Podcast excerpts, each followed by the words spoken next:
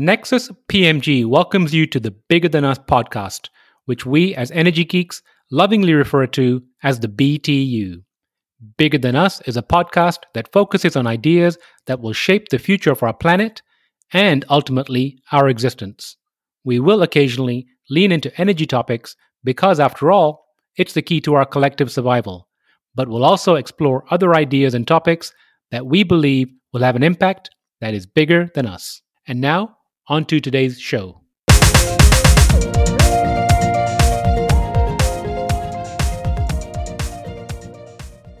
Hello, and welcome to the Bigger Than Us podcast. I'm your host, Raj Daniels, and today I'd like to welcome TJ Galiardi to the show. TJ is a former NHL forward playing with the Colorado Avalanche, San Jose Sharks, and Calgary Flames following his time at Dartmouth College.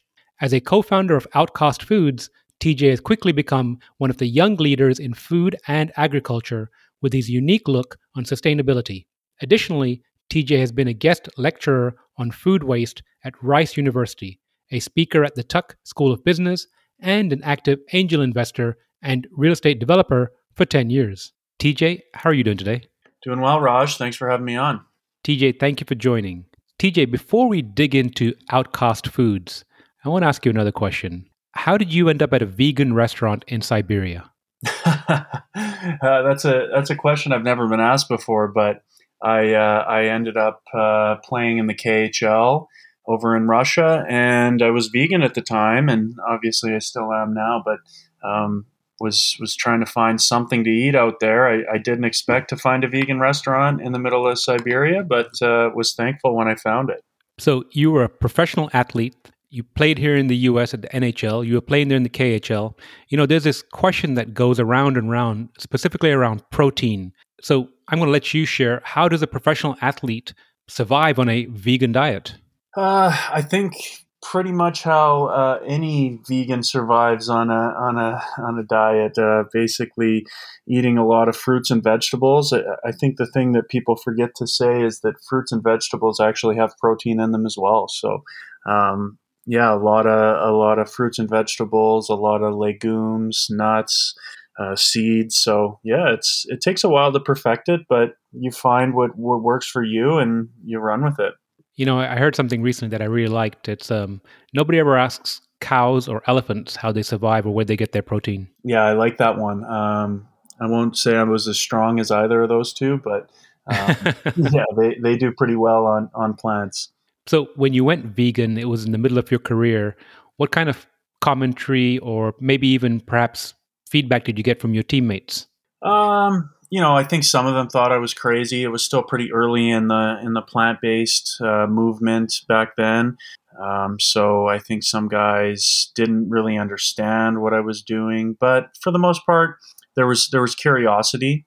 Um, I would always find vegan restaurants or restaurants that had some really good vegan options when we were traveling on the road. And you know what? A lot of the time, guys would uh, guys would come and experiment with me and see how they felt. And I think it probably planted some seeds in, in some of them to uh, make a make a shift further on in their careers or to become a little more plant based. And I, I still get messages from some of my ex teammates that say that uh, you know I inspired them to to make a change. So I'm pretty proud of that.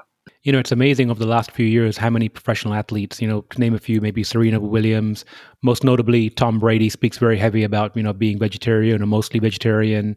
It's interesting to see the shift after all these years of, you know, essentially meat and potatoes. So I'm kind of hoping it continues. And staying on that topic of, you know, vegan and vegetarian, can you give the audience a background on Outcast Foods and your role at the organization? Yeah, so I guess a little over three and a half years ago, myself and another uh, another vegan, uh, Dr. Darren Burke is his name, wanted to start a business together. And, and his history was in the supplement business. He had started a, a brand on his own from a fifty thousand dollar line of credit to uh, 22 million in revenue in the fifth year, and, and had a successful exit. But um, so we wanted to to find a way to to get back into the into the fold of business together. And uh, the thing that we kept coming back to was food waste. It seemed to be a massive problem that that there were really no solutions for, or no one even working on solutions other than some very small niche brands and products. So we uh, we came up with this idea to partner with a lot of these companies and farms and, and food processors that that were responsible for the waste.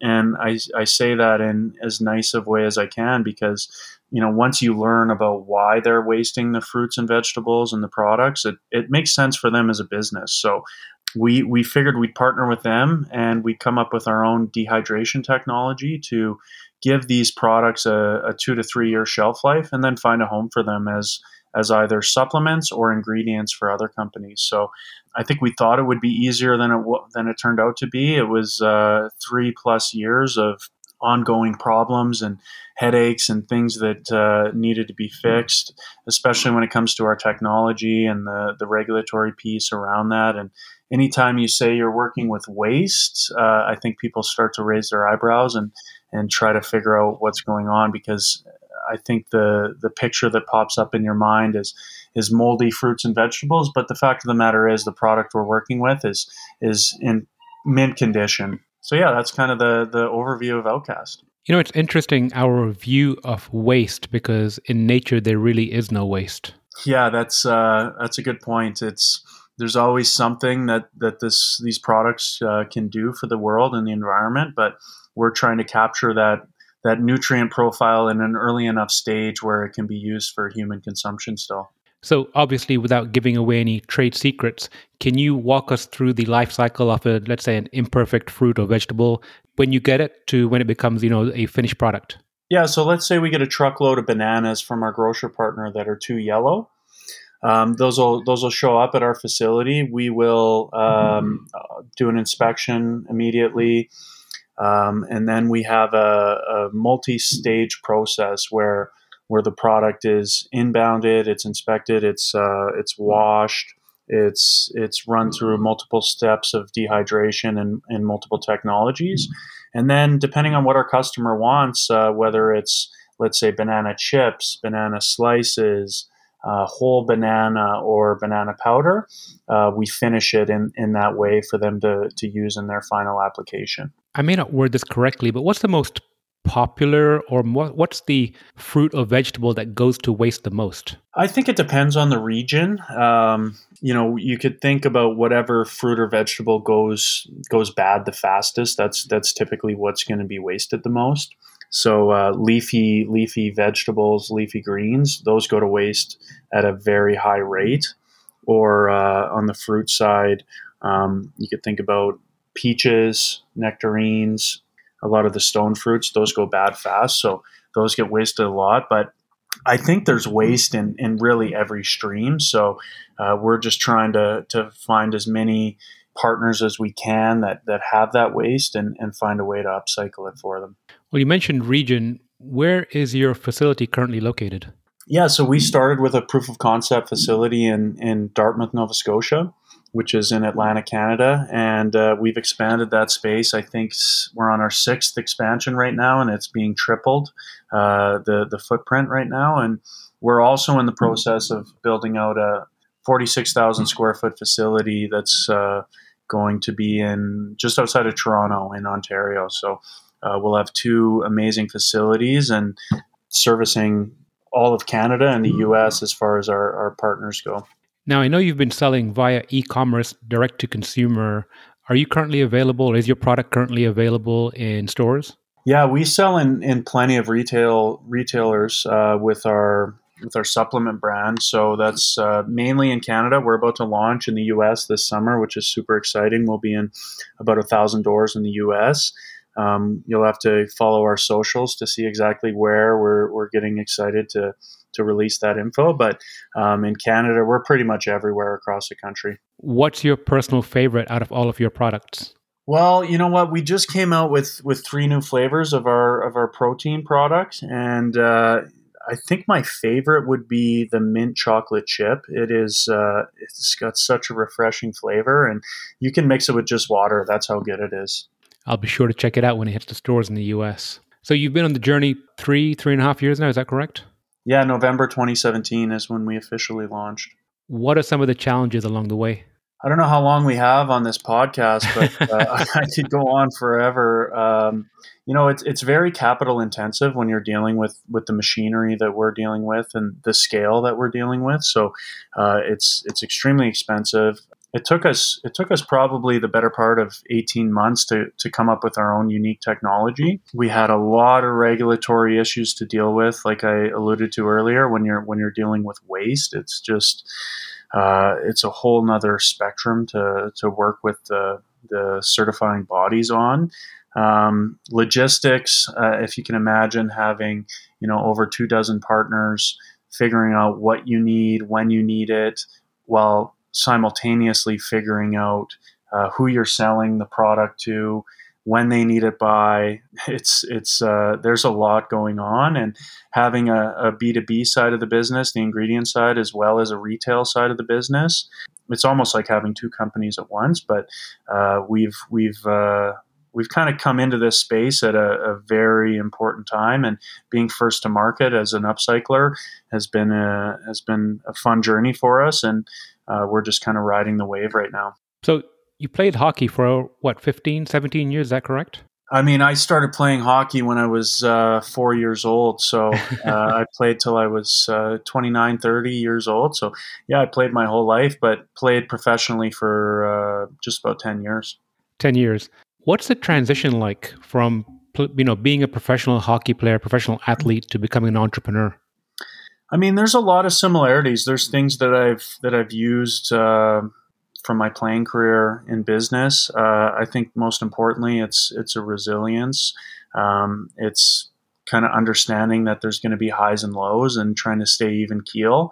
That's something that's definitely translated because uh, you can get caught up in business and think, you know what, this this meeting right here is is a make or break for us, or this uh, this presentation is going to be the biggest thing for us ever. But uh, the reality is is that there's there's most likely always going to be another one, and um, you just got to make sure you're as prepared as possible for for everything and and uh, put your best foot forward. So.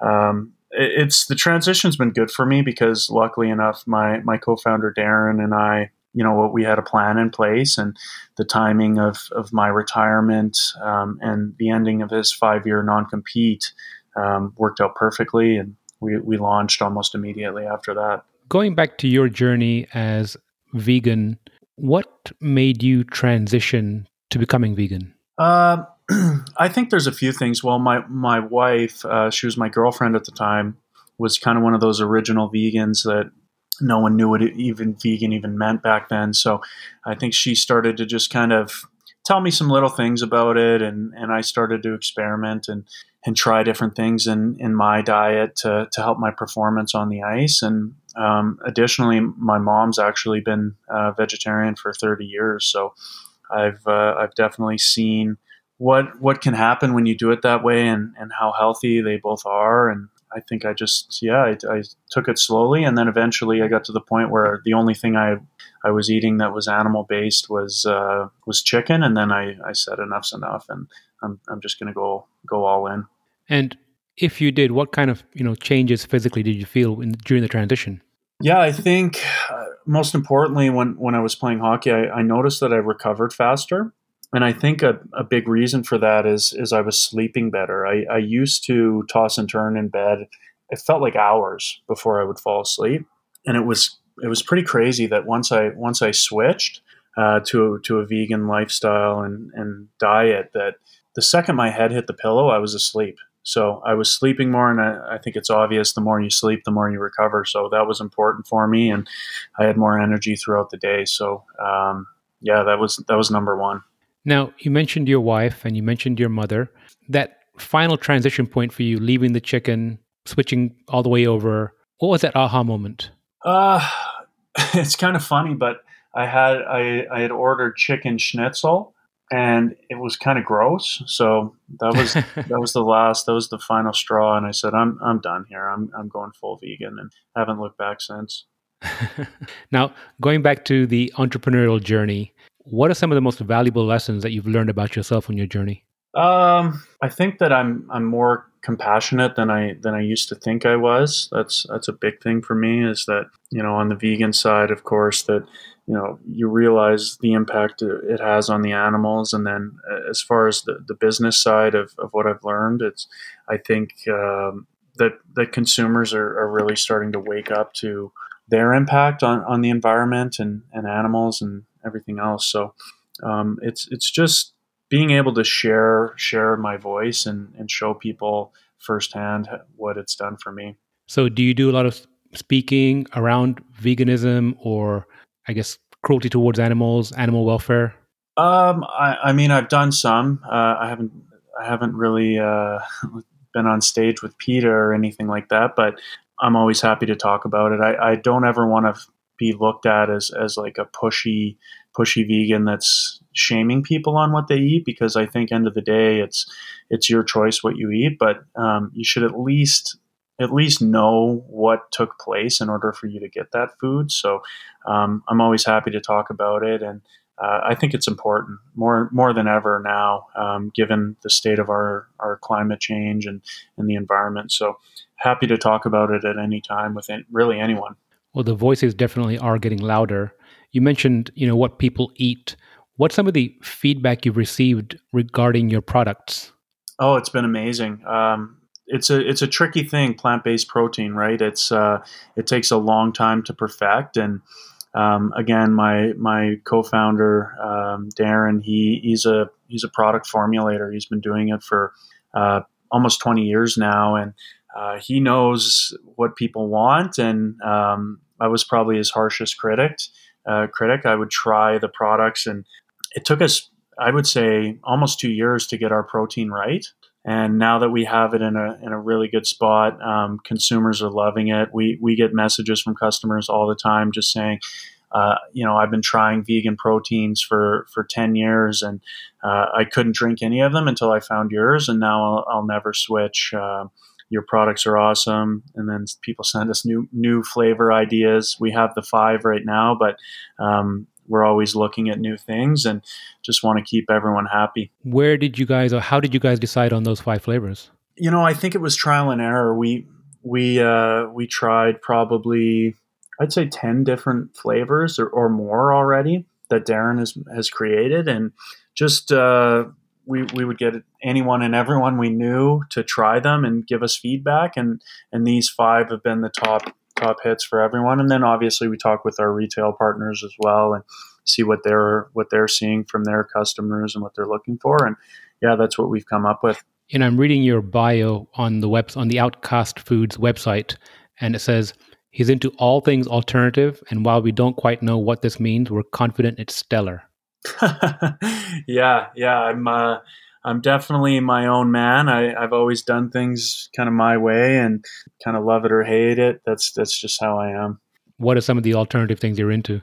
Well, I think anything that makes me feel better and healthier. So I'm a I'm a huge fan of kind of hot and cold therapy. I, I love saunas and and cold tub, cold tubs and cold plunges and stuff like that. So always into pushing my body to new limits and uh, keeping it on its toes. So, as an ex professional athlete, what are some of the things you do to push your body to new limits? I would say that the biggest thing that I've gotten into, uh, and it kind of coincided with with COVID hitting, is has been tennis. Um, I've I've been playing a ton of tennis, and um, anytime I have some spare time, I'm I'm out on a court and uh, very passionate about that now. It's it's an amazing sport and very it's a very efficient workout and allows me to be competitive and uh, and still have fun being outdoors. Now in Canada, I'm assuming tennis is like you said outdoors. Sometimes, but a lot of times it's indoors. Yeah, it gets pretty cold up here, so um, you got to be able to play indoors as well. And you know, tennis has come a long way in Canada, so there's there's courts everywhere, indoor and outdoor. Now, I'm going to read a quote that I found while doing research, and it says, "You don't measure success by what you've done; you measure success by what you have left to do. Can you expand on that? Yeah, I, I think you know if you're if you're living in the past and in the rear view, you're you're there's that's no way to live. So for me, obviously, I had a, a pretty interesting ten years playing professional hockey and kind of reached the pinnacle of of of the sport in the sense of making it to the NHL. So that was always my dream growing up forever. And then, you know, one day you get to the point and you realize the passion's gone for the sport and you know what, you've gotten everything you could out of out of it. And you got to figure out something new and reinvent yourself. So for me, it's it's been uh, transitioning into business, and now my goal is to to really disrupt this this notion that food can be wasted even though it's perfectly edible. So it's a uh, it's a constant evolution, and um, I, am really just trying to live in the present and and make a difference now. Well, speaking of new and reinventing, let's fast forward to 2030. If you were to see, and I'm going to, it's a two part question here. One is if Forbes or Business Week were to write a headline about outcast foods, what would it read? And then from a more broader macro perspective, specifically around food waste, what are some of the headlines or perhaps some of the changes you'd like to see? That's a good question. I, I think in an ideal world, the headline would say the Canadian company that ended food waste. I think that would be a really cool one. And then, yeah, I think I think it would just be about our impact on on creating access to healthy ingredients for for everyone. So, um, you know, we obviously know that the population is growing very fast, and we need to figure out a way how to feed everyone. So, this idea of putting fruits and vegetables or uh, any type of food that's that can be eaten and putting it in a landfill, it's got to end. So I, think that's uh, that's our mission, and I, I actually, from the bottom of my, of my heart, believe that we have the ability to completely end it. I love the idea about a Canadian company that ended food waste, specifically around food waste. And you may not have exact data at your fingertips, but can you give the audience an idea of the magnitude of this issue around food waste? And let's talk Canada specifically if you don't have the US, uh, you know, numbers. Yeah, well, recently I saw I saw a number. It was uh, over a billion tons of food goes to waste. So I don't even know how to wrap my head around how large of a number that is. But um, if you put it this way, our, our facility, our new uh, 40 almost 50,000 square foot facility will process about a million and a half pounds a month. So if you think about that, that is a massive number. But how big of a chunk that's going to take out of the, the food waste issue is so minuscule. It would be, you know, point zero zero zero zero something, right? Of a percentage. So that just gives you an idea of, of what we're dealing with. And, you know, it's going to take all hands on deck to, to turn this around. It's not just going to be Outcast Foods that does it. It's going to be other companies that have to kind of step up and partner with us or the multinationals start buying their ingredients from us instead of you know traditionally buying it from China or um, just keeping the system going the way it is. It needs to be disrupted, and that's kind of what we're here to do. You know, I find it fascinating, and I'm just curious. I'm just thinking out loud here. How did we end up here to where we walk into a grocery store and all the fruits and vegetables are perfectly polished and clean, and you know, it's such a it's such a U.S. Um, phenomenon or such a Western phenomenon. I, I grew up in London. I remember going, you know, to the market and never really ever been concerned about how a fruit or a vegetable really looks. Yeah, I, think it's uh, it's been a, a, cascade that we've we've brought on to ourselves by expecting perfect. And I mean, you think about it, right? You go to Whole Foods or Kroger or wherever that grocery store is, and they they have a almost a display and a and a wall full of apples, for instance. And eventually, you know, people are going to buy the ones that look amazing. And the ones that aren't perfect they sit there on the shelf and eventually they're culled off the shelf and they end up in a landfill. So um, we've we've brought this problem on ourselves but we're all guilty of it right? Like i go to the grocery store still these days and i'm picking through apples to find find the best one. It's it's ridiculous and i, I take a step back and i'm like whoa what am i doing here? But it, it's uh, it's going to have to change I would say at the pre-consumer level, that's that's what we're focused on. And then eventually the education will get down to the consumers and, and people decide to make changes if they're ready. You mentioned that you're working at the pre-consumer level, at the farm level. Do you know if there are any changes being made at the grocery store or distribution level? I think it depends on on who the grocer is. They're they're all trying to reduce their footprint and and you know reduce their waste. Their customers are demanding it of them, so uh, it's kind of it's kind of forced their hand a little, and and solutions are coming up, right? Like we're we're there for them, and we're an easy solution where we just plug into their current system and um, instead of them sending it to a landfill, they send it to us. So there are there are ways that they can be a part of the movement, and uh, we're we're getting calls all the time, and we're always open to working with new grocers. You know, it's interesting. I did mention that 2030 idea, but I'd like to see also by 2030 maybe this transition away from. And I think you mentioned the word education. You know, education or perhaps re-education. That if you go into a store and the fruits and vegetables don't look perfect, they'll just they'll taste just fine. Yeah, yeah. I I think uh, I think some grocers have tried that before, where they where they sell a you know a section of the the kind of misfit or ugly fruits and vegetables. But the, a couple that I know, it didn't work for them because that that problem still happened where people just were kind of bypassing that section. So it's going to take time, uh, but eventually, you know what? I think everyone will get on board and, and realize that you know that that apple that uh, is shiny versus the one that has a, a stem poke in it. They they both taste the same. And the shiny one might have more wax on it. Yeah, most likely it does. It's interesting.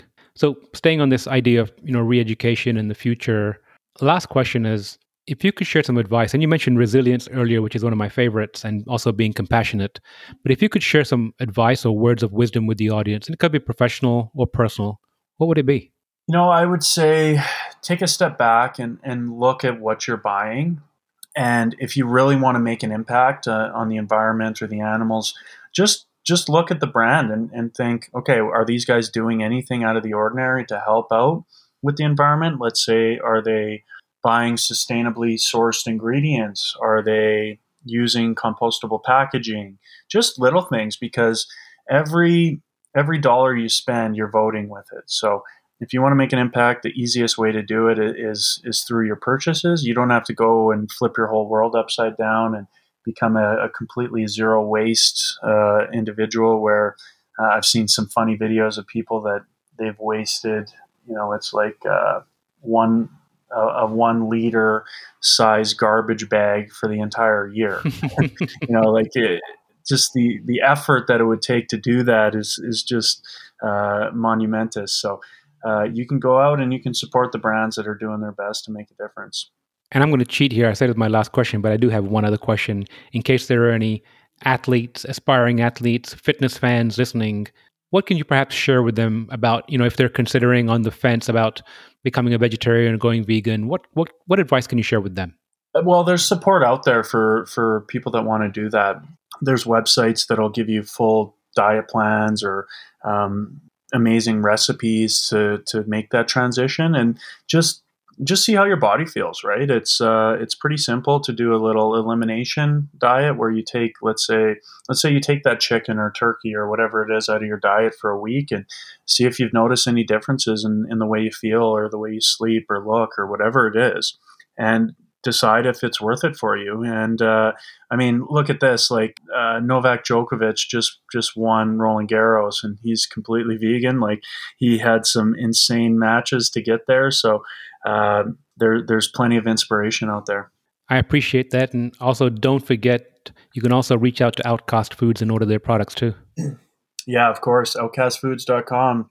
You can that's the, that's the easiest way to make an impact and uh, switch your switch your diet a little. Well, TJ, I really enjoyed speaking with you, and I look forward to the future of Outcast Foods and catching up with you again soon. Likewise, thanks, Raj. Thank you, TJ. Thank you for listening. If you like our show, please give us a rating and review on iTunes. And you can show your support by sharing our show with a friend or reach out to us on social media where you'll find us under our Nexus PMG handle. If there's a subject or topic you'd like to hear about, send me an email btu at nexuspmg.com or contact me via our website nexuspmg.com. And while you're there, you can sign up for our monthly newsletter where we share what we're reading and thinking about in the clean tech, green tech sectors. Bigger Than Us is a Nexus PMG production.